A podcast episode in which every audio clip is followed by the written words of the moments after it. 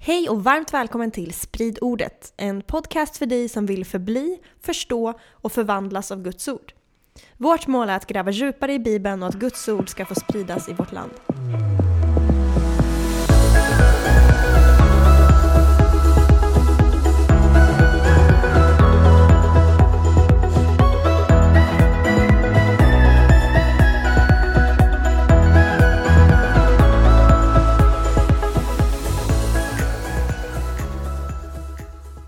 Yes! Here we go again!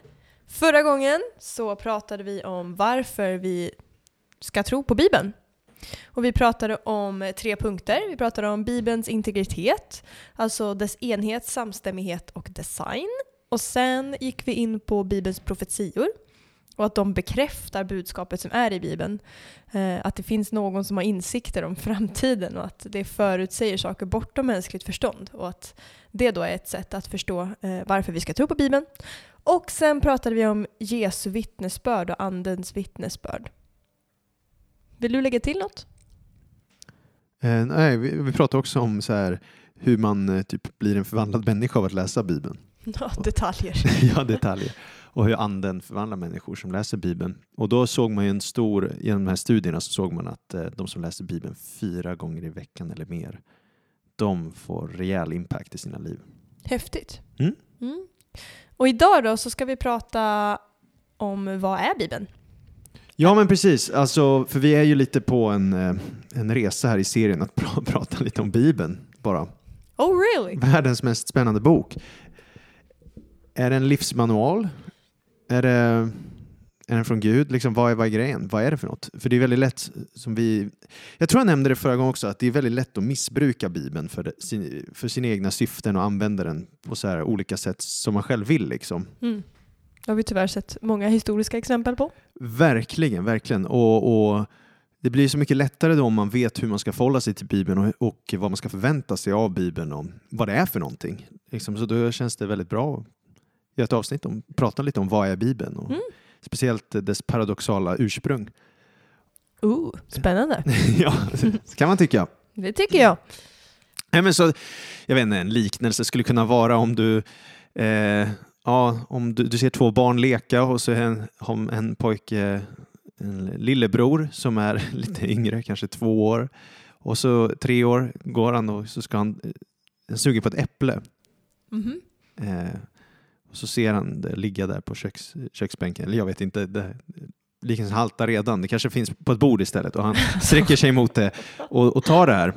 Eh, och storebrorsan ser att det är en röd lök han ska Oh no! ta. Men då väljer han ju att inte ingripa för att eh, storebröder För att han är en gillar att se- ja, så han gillar att se- gillar att se sin bror lida. Så då ser han den här lilla lillebron ta den här röda löken och sträcka den mot sin mun och ta en stor tugga utan att hindra honom. Mm. Och plötsligt från att ha sett lyster och eh, glädje i sin lillebrors ögon så börjar han se tårar och eh, sur besk min istället. För det bli- var ju inget rött äpple. Nej, så att hans förväntan och hans upplevelse de blev en mismatch där. Jag tänker att det kan vara, vi kan se det som en liknelse på Bibeln, att om du kommer till Bibeln med fel bild så kommer det smaka konstigt. Liksom. Det kommer inte smaka som du förväntar dig, utan vi behöver, av varje sak behöver vi rätt förväntan till respektive sak. Liksom. Men betyder det här att det inte är gott att tugga på Guds ord? Nej, det är därför liknelsen haltar. det var bara en poäng. Jag att fattar göra- poängen, jag ja. fattar poängen. Okej, sorry. Så vad är Bibeln? Ja, men jag skulle vilja betona tre saker och idag tänkte jag vi ska fokusera på två av de sakerna. För det första, Bibeln är ett bibliotek skrifter. Det är inte bara en bok, Nej. utan det är ett bibliotek. För det andra, den är både gudomlig och mänsklig. Babam. Eh, Exakt. Och för det tredje, det är en enad berättelse som leder till Jesus. Bibeln är en berättelse och det här har vi eh, Pratat om. hamrat hem, höll jag på att säga. Vi har verkligen betonat det i avsnitt gång på gång på gång. Liksom. Ja. Som leder oss till Jesus och Bibeln i sin tur ska vara en auktoritet i våra liv eh, utifrån att Jesus bekräftar den. Då. Eh, men idag tänkte jag att vi ska fokusera på de två första grejerna. Då, att Bibeln är ett bibliotek och framförallt hur den är gudomlig och mänsklig på samma gång. Och det här kommer vara jättespännande för det kommer ge oss eh, ökad förståelse över Gud och över mänskligheten också skulle jag säga. Så det första, Bibeln kallar sig själv inte Bibeln. Okej. Bibeln eh, är ju inte, eller man kan ju säga att det är en bok, för att det är ju det nu för tiden. Vi, ja, nu ser ju inte de som lyssnar här, men nu, här har jag Bibeln i min hand liksom, och viftar den för dig Jenny. Och du Jag ser den. Det ser ut som en bok, eller hur? Jajamän. Jajamän. Den, är, den har en perm och eh, den är inramad där och jättefint och inslagen till och med. Och jag vet inte, du har, till, du har typ lagt på sidorna. Vad har du gjort på, på din bibel ens? Nej, Du, min syster har sytt ett fodral. ja, ett Så att fodral. det ska hålla längre. Mm, titta vad fint. Tack syster. Men eh, innan det var en bok så var det ju ett bibliotek med massor av bokrullar. För eh, innan så fanns ju inte ens Codex, liksom som var den första bokbindarkonsten, typ så här, utan det fanns bara massa bokrullar. Mhm. Och då går det inte att ha hur mycket text som helst på de här. Eh, och poängen vill göra med allt det här är att du bemöter ett bibliotek annorlunda än en bok. För Bibeln är 66 böcker. Och det har väldigt stor effekt på hur man läser Bibeln. För du läser varje typ av litteratur olika. Mm. Och Bibeln har massa olika litteraturer i sig. Så en bibelbok, oftast en genre, oftast, jag säger oftast för ibland är det inte alltid fallet utan det kan vara flera. Och, eh, och ett bibliotek har flera genrer. Så när du säger att Bibeln är en berättelse som leder till Jesus, då är du lite poetisk. För det är, allt är ju inte bara en, som en story. Det finns ju poesi, det finns lagar Ja. och ordspråk och det ena och det andra. Eh, exakt, och allt är det i, inom ramen för en berättelsen. Mm. Alltså, och det, det är så viktigt här för att Bibeln är 66 böcker, de är skrivna på tre, ol- de här böckerna är skrivna på tre olika kontinenter, tre olika språk på tidsspann av 1500 år. Eh, med olika liksom, kulturer också. Eh, Mm. som man levde i. Liksom. Vissa skrevs under babyloniska fångenskapen, vissa skrevs i andra tempelperioden, vissa skrevs i, ja, liksom på Moses tid. Eh, han skrev ner skrifter i ökenvandringarna. Mm. Vissa saker på Jesu tid. Det är olika tidsepoker också. Ja, med när- olika influenser. Och, Och när du lägger upp det så, då låter det verkligen mer som ett bibliotek Mm. än en bok. och det här är superviktigt för att jag menar, väldigt få av oss, vi, alltså poängen jag vill göra med det här är att olika bibelböcker har olika genrer. Mm. Och hur man bemöter genrer är väldigt olika. Till exempel, väldigt få av oss sätter sig ner en dag efter jobbet med en kopp te eller en kopp kaffe och läser en kylskåpsmanual för att eh, underhålla oss själva. Det är min favorit. Det gör jag varje dag. Innan du kommer hem. Nej. Och det är väldigt få av oss som typ för anteckningar och stryker under i en eh, sci-fi novell till exempel. Eller det är väldigt få som, jag vet inte, utövar lectio divina över ett Facebook-inlägg Ja, du ska bara veta. och så vidare. Ja, men du fattar min poäng. Ja. Så, så här, beroende på bok så kommer du in med olika inställning. Yes. Du har olika tolkningsmodeller och olika redskap för att läsa dem. Och Bibeln har ju massa olika genrer och därför behöver man ju ta reda på vilken genre det är och så vidare. Så varje gång man öppnar en, en, en bok i Bibeln, då är det vilken typ av litteratur läser jag? Är det ett brev jag läser? Är det Mm. poesi? Är det hebreisk poesi? Och så vidare. Och vi kommer prata lite mer om det här i, jag tänker att vi kommer nog prata mer om det framöver i något avsnitt som får heta hur man läser Bibeln, typ, eller verktyg för att läsa Bibeln. Något sånt där. Bra. Ja, eller hur? Det är jättebra. Men basically är det att vi behöver läsa Bibeln efter dess genre.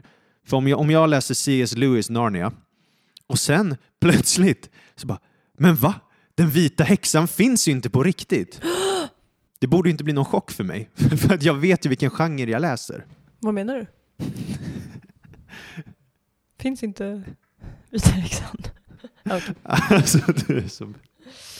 Oj, oj, oj. Eller så här, när man läser, läser jag historia, och om jag nu läser historia i Bibeln, vilket det finns av, Mm. Är det verkligen skrivet som man skriver 1900-talshistoria eller eh, historia på 2000-talet?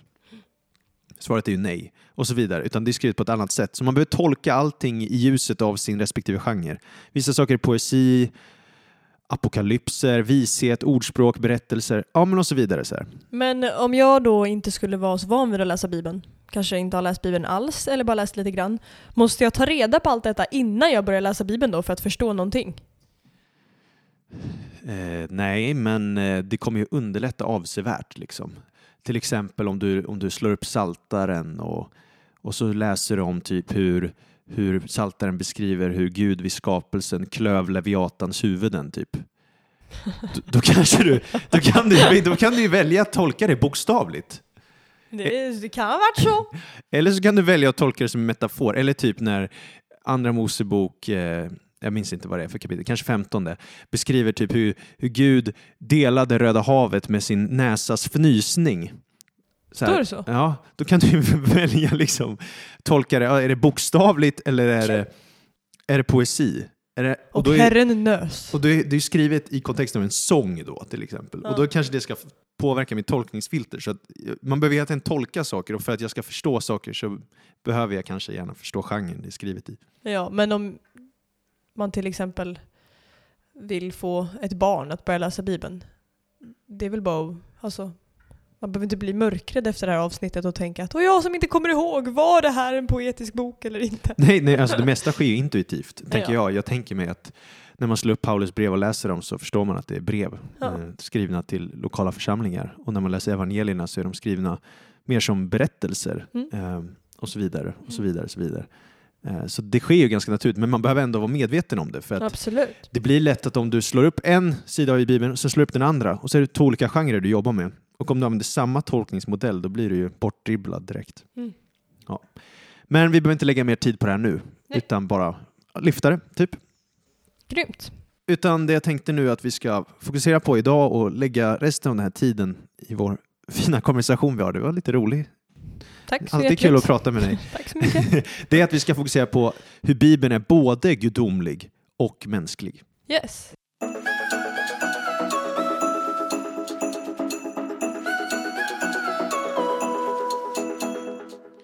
Det vi ska prata om nu är eh, något väldigt viktigt som heter bibelsyn. Det lät viktigt. hur man ser på Bibeln. Och det här är jätteviktigt för det är det här som eh, skapar eh, så kallat olika läger i kristenheten. Då. Vissa som eh, är mer seriösa i sin tro och vissa som är mer oseriösa i sin tro, då, skulle jag vilja uttrycka det på faktiskt. För vissa ser inte ens Bibeln som gudomlig. Eh, eller vissa ser den bara som gudomlig och så vidare. Vi, ska, vi kommer prata om det.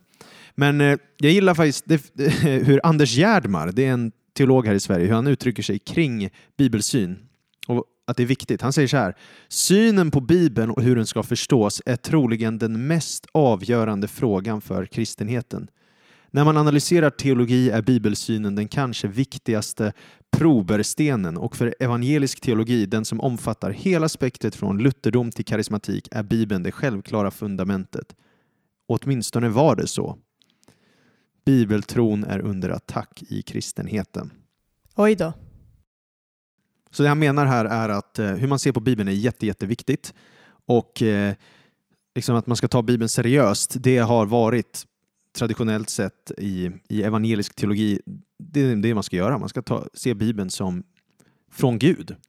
Och på vilket sätt man ska göra det, att, ja vi kommer prata om det, men att den är både gudomlig och mänsklig. Så här. Men att eh, om man börjar underminera dess eh, gudomlighet eller några andra av dess kvaliteter, då kan man vara ute och slira på farliga vägar. Just det. Men vi ska, det finns lite olika teorier på vad det innebär att Bibeln är Guds ord. Det vill säga att Bibeln skulle vara inspirerad. Så nu ska vi kolla på det här lite. Mm. Mm.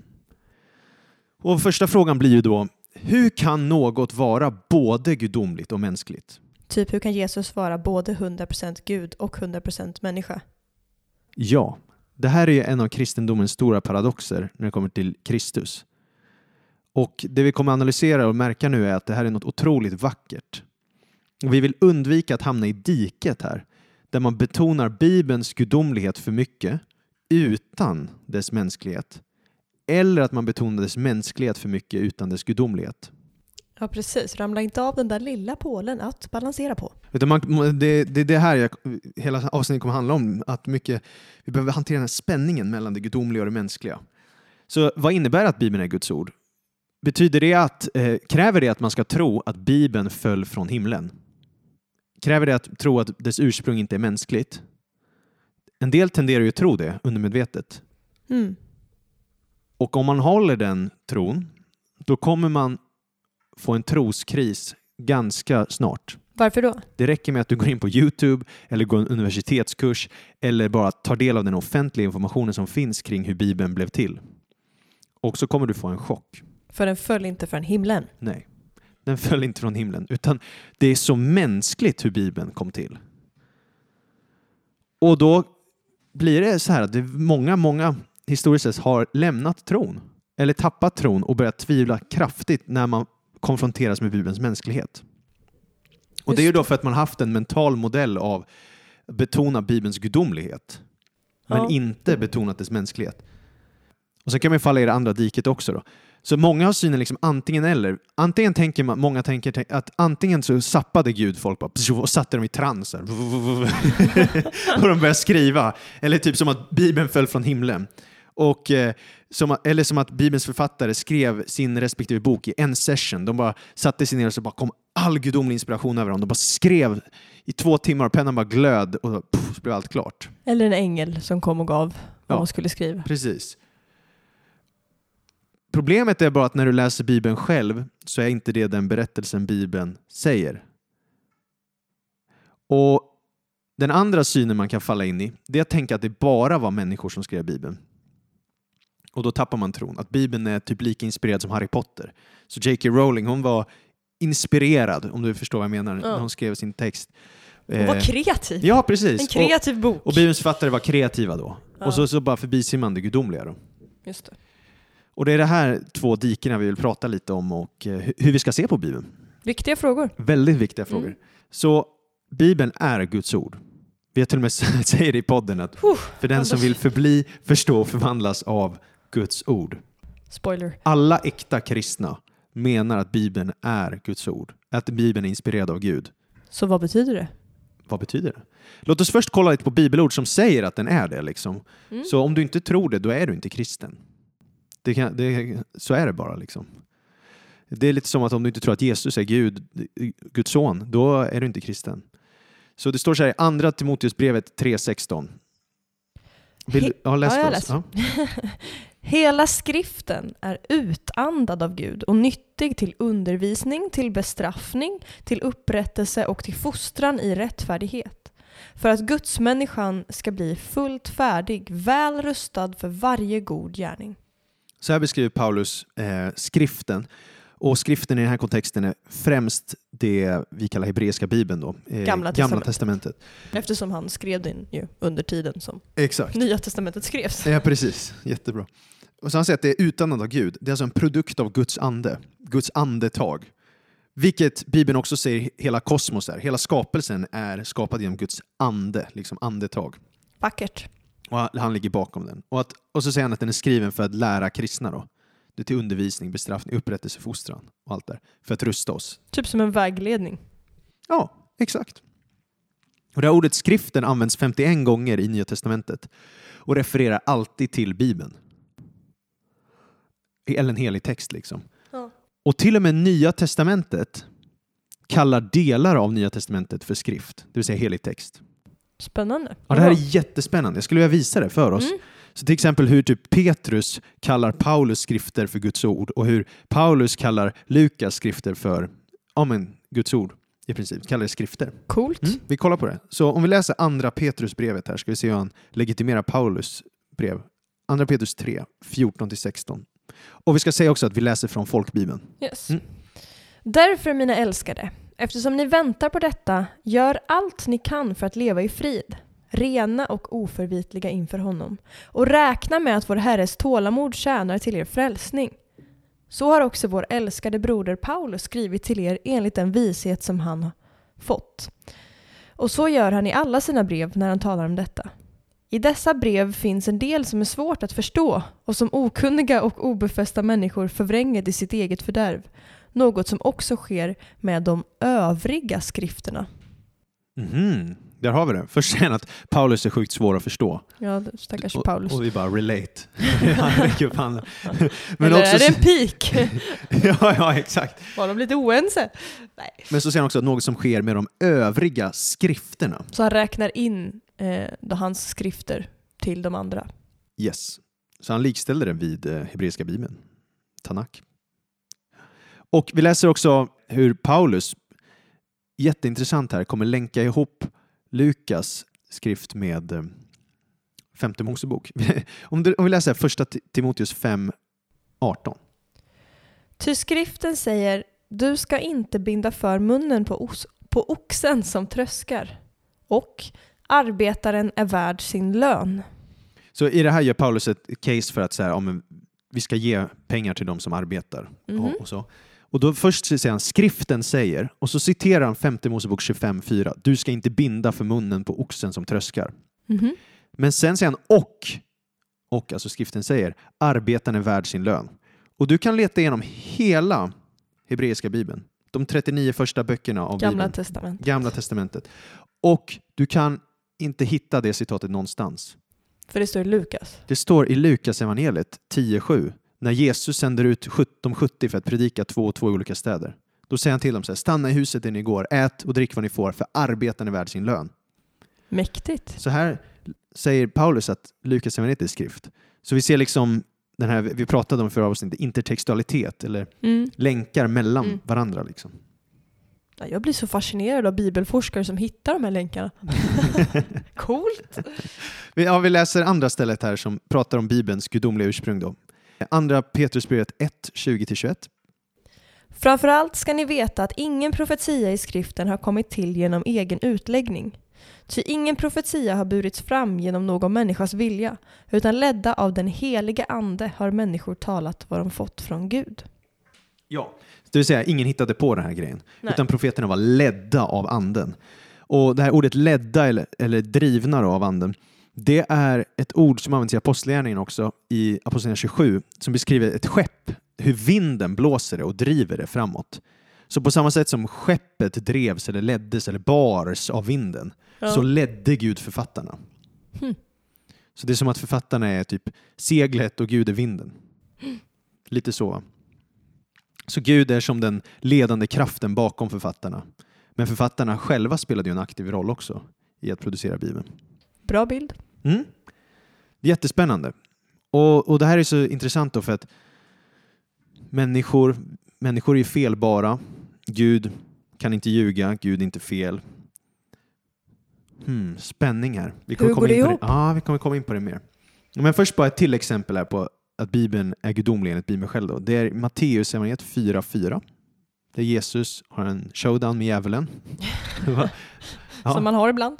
Eh, Jesus svarade, det står skrivet, människan lever inte bara av bröd, utan av varje ord som utgår från Guds mun.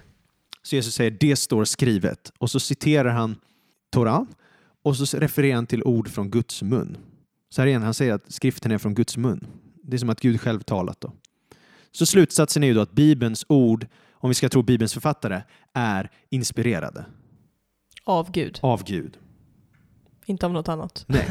Så Jesus själv, om man tror på Jesus, Bibelns Jesus, då såg han hebreiska bibeln, Tanak, Gamla testamentet, som hans himmelske faders ord som han och andra måste lyda. Och det här är över evangelien på så många ställen.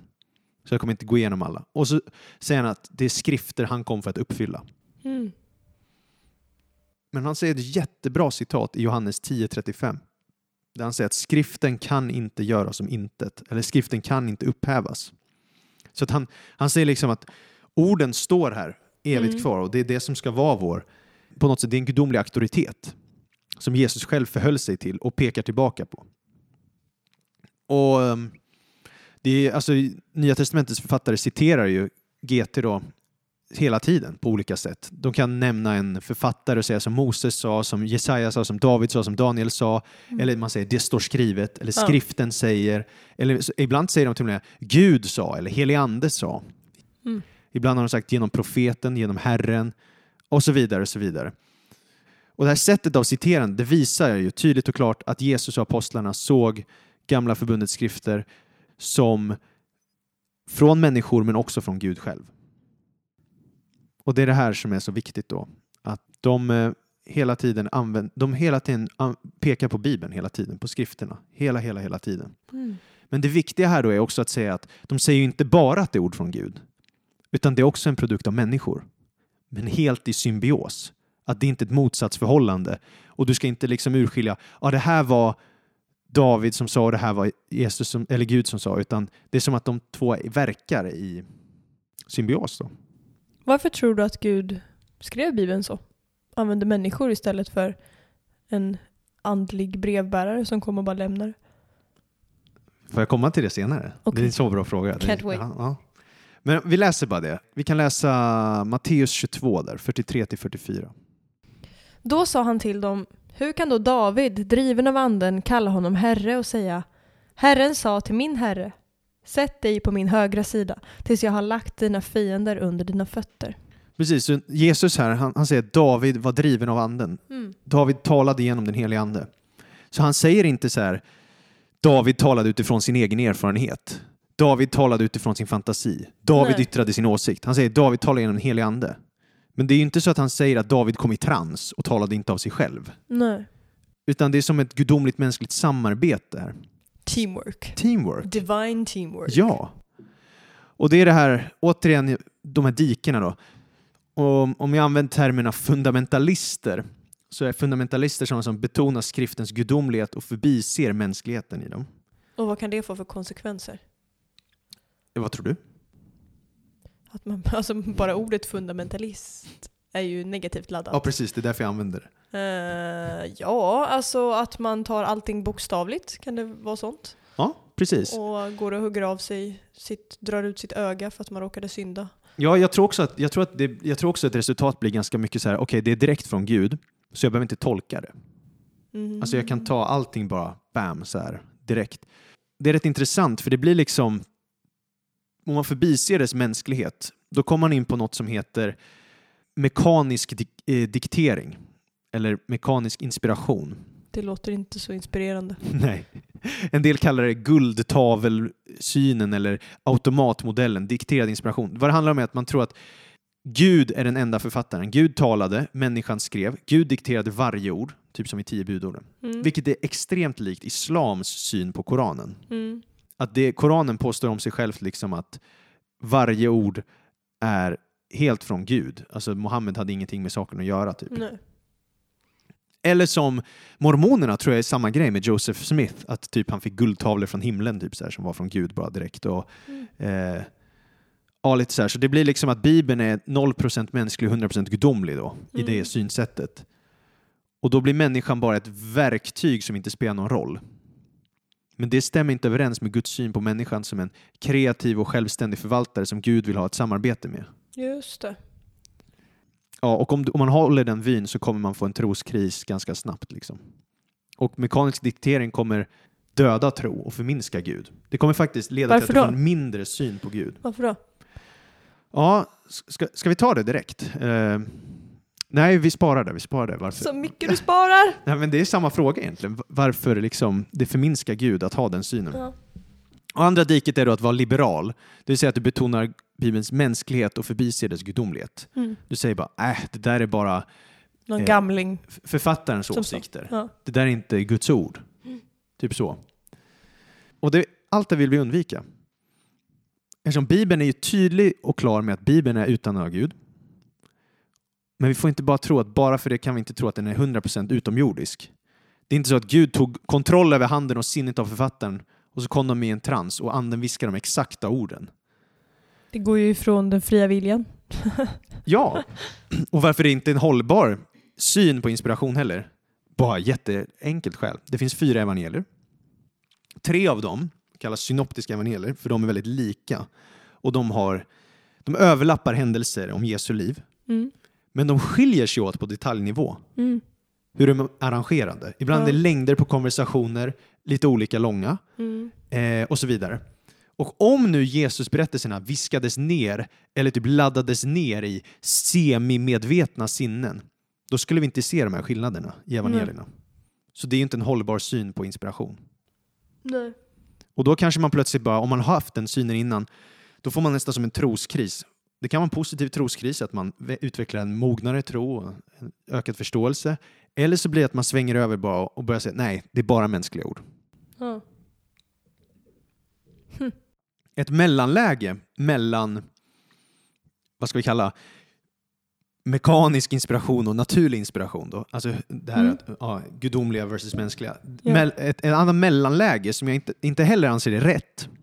Det är det man skulle kunna kalla eh, konceptu, konceptuell inspiration eller innehållsmodellen. Typ att eh, de bibliska författarna de fick eh, ett innehåll att förmedla som ett utkast, men inte orden. Och sen utformar man texten efter sitt eget huvud. Det skulle göra Bibeln till 50% gudomlig och 50% mänsklig. Så det är typ så här så att det finns mänsklighet och aktivitet bakom texten, men det är bara en viss del av innehållet som är inspirerat. Skulle Så man då- säga. Utifrån det då, då skulle man kunna säga att ja, men den här delen av det här brevet låter, låter helt wacko. Mm. Så att eh, då kanske jag inte behöver följa det, för det var säkert bara personen som var lite Det var säkert bara wacko. Paulus, det var inte Gud Ja. till exempel. Eller, ja. Ja. Problemet är ju bara att den synen kan inte stämma. För att Andra Timoteus 3.16 säger att hela skriften är utandad av Gud. Det står inte delar av skriften. Nej. Eller så här, första Korinthierbrevet 2.13 säger att Guds budskap kommer i ord. Så det betyder ju ändå att orden är inspirerade. Mm. Eller typ Matteus 5.18, då säger Jesus att inte en enda bokstav, inte en enda prick ska förgå förrän allt skett. Och då pratar han ju ändå om att själva bokstäverna till och med Ja. är inspirerade av Gud. Coolt. Och det är här då har vi svårt att ta in det här. Hur kan någonting vara 100% gudomligt och 100% mänskligt? Det är en paradox. Ja, det var svaret. Det, det, det är svaret. Det, är- det, är liksom, det är ett mysterium. Jag fråga Gud när vi kommer till himlen. Verkligen, men det är en sån briljant tanke. Så här. Det, är liksom, det är ingen smutsig liten hemlighet att Bibeln är skriven av människor och är helt mänsklig. Mm. Bibeln är jätteöppen med det på så många ställen. Du vet, typ bara Paulus brev öppnar med. Från Paulus till Guds församling i Korint. Eller whatever liksom. Eller så här, jättemycket. Paulus kan inte beskriva sina brev. Hmm, ja, för övrigt vet jag inte om jag döpt någon annan. Eh, så här, han bara kommer med sina ja, reflektioner. Så här. Och han försöker inte dölja det. Nej. Men heller försöker inte Bibeln nedspela eller förminska det här mysteriet med dess gudomliga ursprung och auktoriteten från ovan. Utan det är verkligen de var ledda av den heliga ande och talade det de fick. Så om vi tar en metafor som jag har försökt tänka på här, som jag tycker Ja. är hjälpsam. Och jag är ju saxofonist. Mm. Mm. Kul grej. Det är jättekul. Och, eh, låt oss säga att någon spelar vacker musik, ljuvlig musik, någon är mästare på ett instrument. Vi säger att han spelar klassisk saxofon. Oj, vad Det- kreativt. det Undrar vem som gör det. Himmelskt, eller hur? Mm. Och då är min fråga så här, när du lyssnar på det här fantastiska stycket på klassisk saxofon de spelar. Kommer musiken från saxofonen eller från musikern? Från luftflödet igenom saxofonen. Svaret är båda, eller Ja. hur? Ja. Det finns en hjärna, ett intellekt, en skicklighet, en anda bakom instrumentet som Mm. kommer fram genom instrumentet. Och det avgör vad instrumentet kan och inte kan göra. Men samtidigt så påverkar instrumentet hur saker och ting låter. Mm. Eh, Så det finns liksom olika instrument som Gud har spelat fram sina toner genom, genom olika människor med olika personligheter, olika erfarenheter, olika sinnelag. Så här. Jag tänker mig att det, det kan vara en hjälpsam metafor. Vet inte. Sjukt bra metafor. Det är klart, det finns alltid begränsningar i det här. I i alla bilder man använder så finns det ju eh, Men jag tyckte problem. det var, gör det väldigt tydligt. Ett ja. Kommer det från musiken eller från Instrumentet. instrumentet? Ja. ja, ja, Rimligt. precis. Ja, vad ska vi säga om det här egentligen? Alltså, det blir som att Bibeln, de är inte ur ett vakuum, utan de är historiska. Den, han, Gud verkar ju genom författarnas världsbilder, genom deras förståelse. Men anden leder ändå allt. Alltså författarna förblir sig själva, de har sin egen karaktär, de har sin eget språk, sin egen stil. De tänker själva, de tänker ut argument själva. De har egna kopplingar, de återger händelser, skriver ner känslor, de lånar tankar, de kan citera olika människor. Du vet, de använder till och med retoriska knep. Mm. De kan använda berättelsekonst eller poetisk parallellism och Liknelser. liknelser. Och, så här, och vi ser också att det är som att många av bibelböckerna skrevs inte under en sittning. Utan att de kanske höll på att jobba med dem över tid och, och skapade ett vackert konstverk liksom, av skrifterna. Som man brukar göra Ja, med en bok. Eller och det här något. var jättesvårt för mig att ta in. För jag hade så en mental bild tidigare av att ja, men, Gud kom över dem i en sittning och de bara flödade i det och skrev bara Mm. under inspiration och sen var det klart. Så först när jag började bara inse, vänta, författarna de satt studerade, la till lite, de är som en men, vanlig människa idag sitter och skriver en bok, du vet, du reviderar lite, fixar till lite. Och ändå har Gud då lett hela den processen så att allting är från honom. Det är ju så fint. På ett sätt. Ja, Att Gud är med i det vardagliga. Eller när vi tjänar honom gång på gång. Så är han med. Halleluja. Och det här blir så vackert då. Och då kommer vi in på lite mer av teologin i det här. Det blir som att människor är inte marionetter.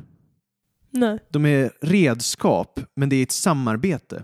Och den här nåden då Gud verkar genom människor, den raderar inte ut en människas natur, utan den fullkomnar den. Det är som Mm. att nåden tar bort synden i människan. Så att han, han tar bort eh, syndfullheten i vad de skriver där då, på något sätt. Så det som övervinns genom gudomlig inspiration, det är inte människornas personligheter, deras stilar, deras metoder, deras egna tänkande, utan det är den mänskliga faktorn att göra fel och ljuga. Mm. Hänger du med? Typ. Typ. Det är som att säga typ att... Det är svårt. Nej men, ja, vad skulle du säga? Det är som att säga... Nej, men jag vet inte. Det är som att det mänskliga har blivit ett redskap för det gudomliga. Mm. Eh, och det naturliga då använder Gud för att uppenbara det övernaturliga. Det påminner, lite, påminner mig lite om eh, hela grejen med eh, tungotal. Alltså man kan ju få nådegåvan tungotal. Eh, och det är ju något gudomligt. Det är ett språk vi inte förstår, ett språk vi får från Mm. Gud. Men det är ju inte heligande som tar över din kropp. Utan du väljer när du börjar och när du slutar. Verkligen. Det är exakt så. Precis så är det. Så det är som att du har ändå kontrollen på något sätt. Du väljer. Det blir Mm. inget tvång. Och jag, jag tycker det är så viktigt att vi omfamnar Bibelns mänsklighet för det här kommer ge oss en högre syn på Gud. Om jag bara vill bara toucha vid det här då, mänskligheten igen, att det finns språkfel i Nya Testamentet. Antagligen beroende på tvåspråkighet. Typ andra Petrusbrevet verkar ha väldigt präglat av att det är någon som pratar semitiska språk, typ arameiska eller något. Och sen så gör han massa språkliga fel när han skriver på grekiska. Det, det betyder inte att det är något problem för Gud att verka igenom det. Det vi talar om här är att Bibeln ljuger inte då, utan allting talar sanning i kontexten av eh, dess genre och hur Gud har verkat igenom det. Om det makes sense. Ja, Mm. absolut. Så det blir liksom att den bibliska läran är att Bibeln är som Gud ville ha den. 100% hun- gudomlig, 100% mänsklig. Och den innehåller saker vi ibland inte kan förstå. Mm. Och det är då vi kommer in på din fråga lite så här. Varför Äntligen! har Gud gjort så här? Ja. För att Gud talar ju genom eh, författarnas världsbilder och personligheter. Så här. Och Bibeln är till exempel inte en vetenskapsbok. Nej. Så den är inte skriven då som en källa för, för vetenskap. Den, Bibelns liksom förståelse för vetenskap är som den var då, för 3000 år sedan eller när författaren levde, liksom Bibelns Mm. författare levde. Och det påverkar då hur de skriver om saker. Så, och det är inte Bibelns syfte att vara en vetenskapsbok, det är syfte att vara teologi Mm. att eh, undervisa oss hur vi kan bli visa så vi blir frälsta. Och då blir det så här, okej så Gud talar genom deras förståelse när Bibelns författare beskriver olika saker som vi kanske säger idag, ah, vad är det där egentligen? Men jag vill mena att det här är inte en lägre syn på Bibeln och jag förminskar den inte när jag säger så här, utan det är en högre syn på Bibeln Varför då? och det är mer Jesuslikt. Varför då? Jo, för att det här är precis vad vi tror om Jesus. Att Jesus är helt gudomlig. Mm. Men tänk dig Filipperbrevet 2. Han ödmjukade sig och blev människa. Alltså han frånsade sig sin allvetande, sin allmakt, sin allestädes närvaro och blev människa och blev hel människa. Och han ödmjukade sig. Och därför har Gud upphöjt honom. Liksom på samma sätt så ödmjukade Gud sig genom att skriva Bibeln genom Paulus, eller Moses, eller Petrus eller olika hebreiska poeter. Han ödmjukade sig och sidosatte vissa grejer Fint. jag tycker det här är jättestarkt, för Ja. det blir som att vi höjer upp både det gudomliga och det mänskliga då. För bara, oj, Gud vill verkligen samarbeta med oss människor. Gud möter oss där vi är. Han möter människorna där han är och han vill inte Amen. bara använda oss som marionetter i ett enda stort skådespel utan han vill ha en interaktion med oss. Mm. Och det höjer ju synen på människan för bara wow, vi får vara redskap för Gud och Guds rike och Gud vill använda oss Och ha relation med Gud. och ha relation med oss. Och så upphöjer vi Gud också för, vänta, vilken ödmjuk Gud som ödmjukar sig, som gör sig beroende. Det är inte så att han behöver göra sig det, men han gör sig det. För han- är ödmjukhetens konung. Och det här är så mycket vackrare än typ Koranens syn på inspiration där, där allt är bara mekanisk diktering eller som mormons bok. Utan det här är mer, skriften är precis som Kristus, ödmjuk, svag och dårskap. Ja. Så det är som Kristi mänskliga natur, svag och låg men ändå fri från synd. Mm.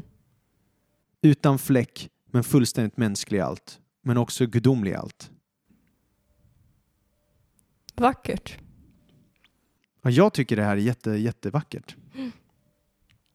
Uh, ja, vad får du för tankar när du hör det här? Nej, men jag kommer ju tillbaks till som jag nämnde lite innan, det här med, med vardagen. Nu, nu är det, kan man kanske inte jämföra sig med de som fick vara med och skriva Bibeln på det sättet. Men att Gud vill använda oss i vardagen. Han är inte beroende av oss, men han vill använda oss. Och han väljer att göra det. Mm. Och även i sådana fall, eh, alltså man läser eller hör om, eller kanske du som lyssnar också, har varit med om att du blev frälst genom att Gud gav en dröm. Då är det ju liksom gudomlig inspiration, bara boom. Men då är det ju ofta att då träffar man sen en kristen. Eller man hittar en, någonting online där man får lärjungatränas. Så att även, alltså att Gud vill alltid connecta med människor. Och det här tycker jag också, tänk dig, låt oss säga att någon människa ligger döende på sjukhuset Mhm. och folk ber att den personen ska överleva. Och sen finns det så skickliga läkare som med rätt medicinering eller kirurgi gör så att den här personen blir räddad. Ja. Ska jag tacka Gud eller ska jag tacka läkarvården? Ja. Ja, det är inte ett motsatsförhållande. Nej. Och det är det här som är så vackert med kristen tro. Det blir liksom Gud verkar genom människan. Och det var ju helt mänskliga gärningar, men det var Gud i det ändå. Och det här har jag sett till exempel eh, väldigt många ateister har väldigt, väldigt svårt för. Ni, jag tror alla som lyssnar har säkert sett det på sociala medier, typ att om, om någon eh, det var bara nu senast här nu i veckan var det någon liten pojke som hade ramlat ner en brunn typ. Och så var det någon som skrev bara må Gud rädda honom. Mm. Och då skriver någon arg nej, må räddningsteamet rädda honom typ. Punkt. Så här, jättearg. Och det är här då, den kristna spänningen är båda är sant. Ja. Och det är ingen contradiction, det är ingen motsägelse. Utan Gud vill samarbeta med människan. Mm. Och jag, för mig blir det så här, jag får en mycket högre syn på mänskligheten och jag får en mycket högre syn på Gud. Mm. Och ju mer man tänker på det, jag bara, nej men det här kan man inte ha hittat på. För på ett sätt är det ju dårskap också. Ja. Om en människa hittar på det, då blir det mer som mormoner eller islam. Liksom. Det ja, blir, det blir ju än en gång det här med att om jag skulle hitta på en fake-religion då skulle jag göra det så eh, liksom, trovärdigt och enkelt som möjligt, så tydligt som möjligt. Gud kom och laddade ner det här, så nu ska vi följa det. Mm. Men det här är ingen fake-religion. Nej, det här är ju sanningen. Ja. Och det här är det Bibelns berättelse inleds med. Att Gud skapar människan, man och kvinna, för att regera och vara hans avbilder, hans representanter på jorden. Mm. Och i ett samarbete med honom utbreda hans rike. Mm. Det här också kommer göra så att det påverkar vår tolkning hur vi läser Bibeln. För om vi ser den som 100% gudomlig och 100% mänsklig. När vi läser Bibeln, då vill vi först så studera en passage och så tar vi reda på vad ville författaren förmedla? Alltså den mänskliga författaren. Vad var hans syfte med att skriva den här texten? Mm. Vad vill han säga? Och det är steg ett och det är en nyckel till att förstå Bibeln. Författarens intention. Men då finns det också de här djupare elementen. Där vi ser hur Guds ande vakat över skrifterna, lett dem, drivna av anden. Så finns det som djupa, dolda profetiska lager bakom texten också. Mm. Och det är det här som gör bibeltolkningen så spännande. Till exempel när vi läste profetier om Jesus eller Ja. du vet, de här grejerna. Mhm. Det här är inget människor tänkte ut. De förstod inte allt när de skrev. Sen Nej. finns det andra passager där de, människan förstod precis vad de skrev när de skrev det och de hade intention i det. Och då ska vi ta den och extrahera den meningen. Men så finns det kanske något djupare profetiskt lager av det också, som Guds ande vakade över, som Mm. författaren, när han själv skrev, inte till fullo förstod. Nej. Och det här är något judarna själva fattat. De har till och med så här hermeneutik eller exegetik, tolkningsteori som Mm. kallar pardes. Där de verkligen pratar om att först ska man kolla på författarens intention, liksom, den raka betydelsen. Sen kan man kolla på djupa, allegoriska, dolda, symboliska betydelser bakom den första nivån och så vidare och gå på djupare plan så här, i flera nivåer. För det finns där gudomliga mänskliga spänningen typ. Ganska cool bok ändå. väldigt, väldigt, väldigt cool bok. Om det är någonting du ska ta med dig från det här avsnittet så är det en väldigt cool bok. Ja, så sammanfattningsvis kan jag väl säga typ så här. Att kalla Bibeln Guds ord, det betyder inte att Bibeln är skriven av Gud, utan varje bokstav och ord i Bibeln har ju nedtecknats av människor. Mm. Bibeln har inte trillat ner från himlen i färdigt skick, Nej. utan den har skrivits under en lång process med revideringar och allting. Minst 40 olika författare har skrivit den här boken. Men Gud har ändå skrivit den. Och Bibeln är också inte tolkningsfri, utan den måste tolkas, precis som all kommunikation. Vad är intentionen med det? Vad är genren? Vad, och så vidare. Och så vidare. Mm. Vi ska inte bara på ett naivt sätt säga att bara för något står i Bibeln så är det så liksom. Utan vissa saker i Bibeln är inte föreskrivande, alltså de säger inte gör det här, utan de beskriver bara saker i kontext som en berättelse. Därför man behöver hela liksom Mm. metakontexten. Så det vi menar istället är att Bibeln är en uppenbarelse från Gud. Han har kommunicerat språkligt genom människor. Han har talat genom de här människorna. Han utvalde profeter eller apostlar som förmedlade hans budskap. Och Bibeln är därför sann. För att Gud är sann. Amen. Och Bibeln är ett dynamiskt, levande ord Gud använder. Så Gud kan tala genom oss än idag, genom sin ande. Ja, det var det typ. Det var, Det, det det var var den contenten jag. Var ville prata om idag. Bibelns gudomlighet och mänsklighet. Amen. Mm. Tack för att ni har lyssnat. Hoppas ni har fått ut något av det här. Det har jag i alla fall. Eh, och vi hörs snart igen. Ja, nästa vecka kommer vi prata om... eh, Nästa avsnitt. Ja, inte nästa vecka, förlåt. Nästa avsnitt. Vi släpper ju avsnitt varannan vecka. Ja, varannan måndag gör vi. Mhm. Eh, nästa avsnitt så kommer vi prata om hur Bibeln kom till. Spännande. Så då kommer vi börja med GT då, Hebreiska Bibeln och sen Nya Testamentet. Stay tuned. Ja.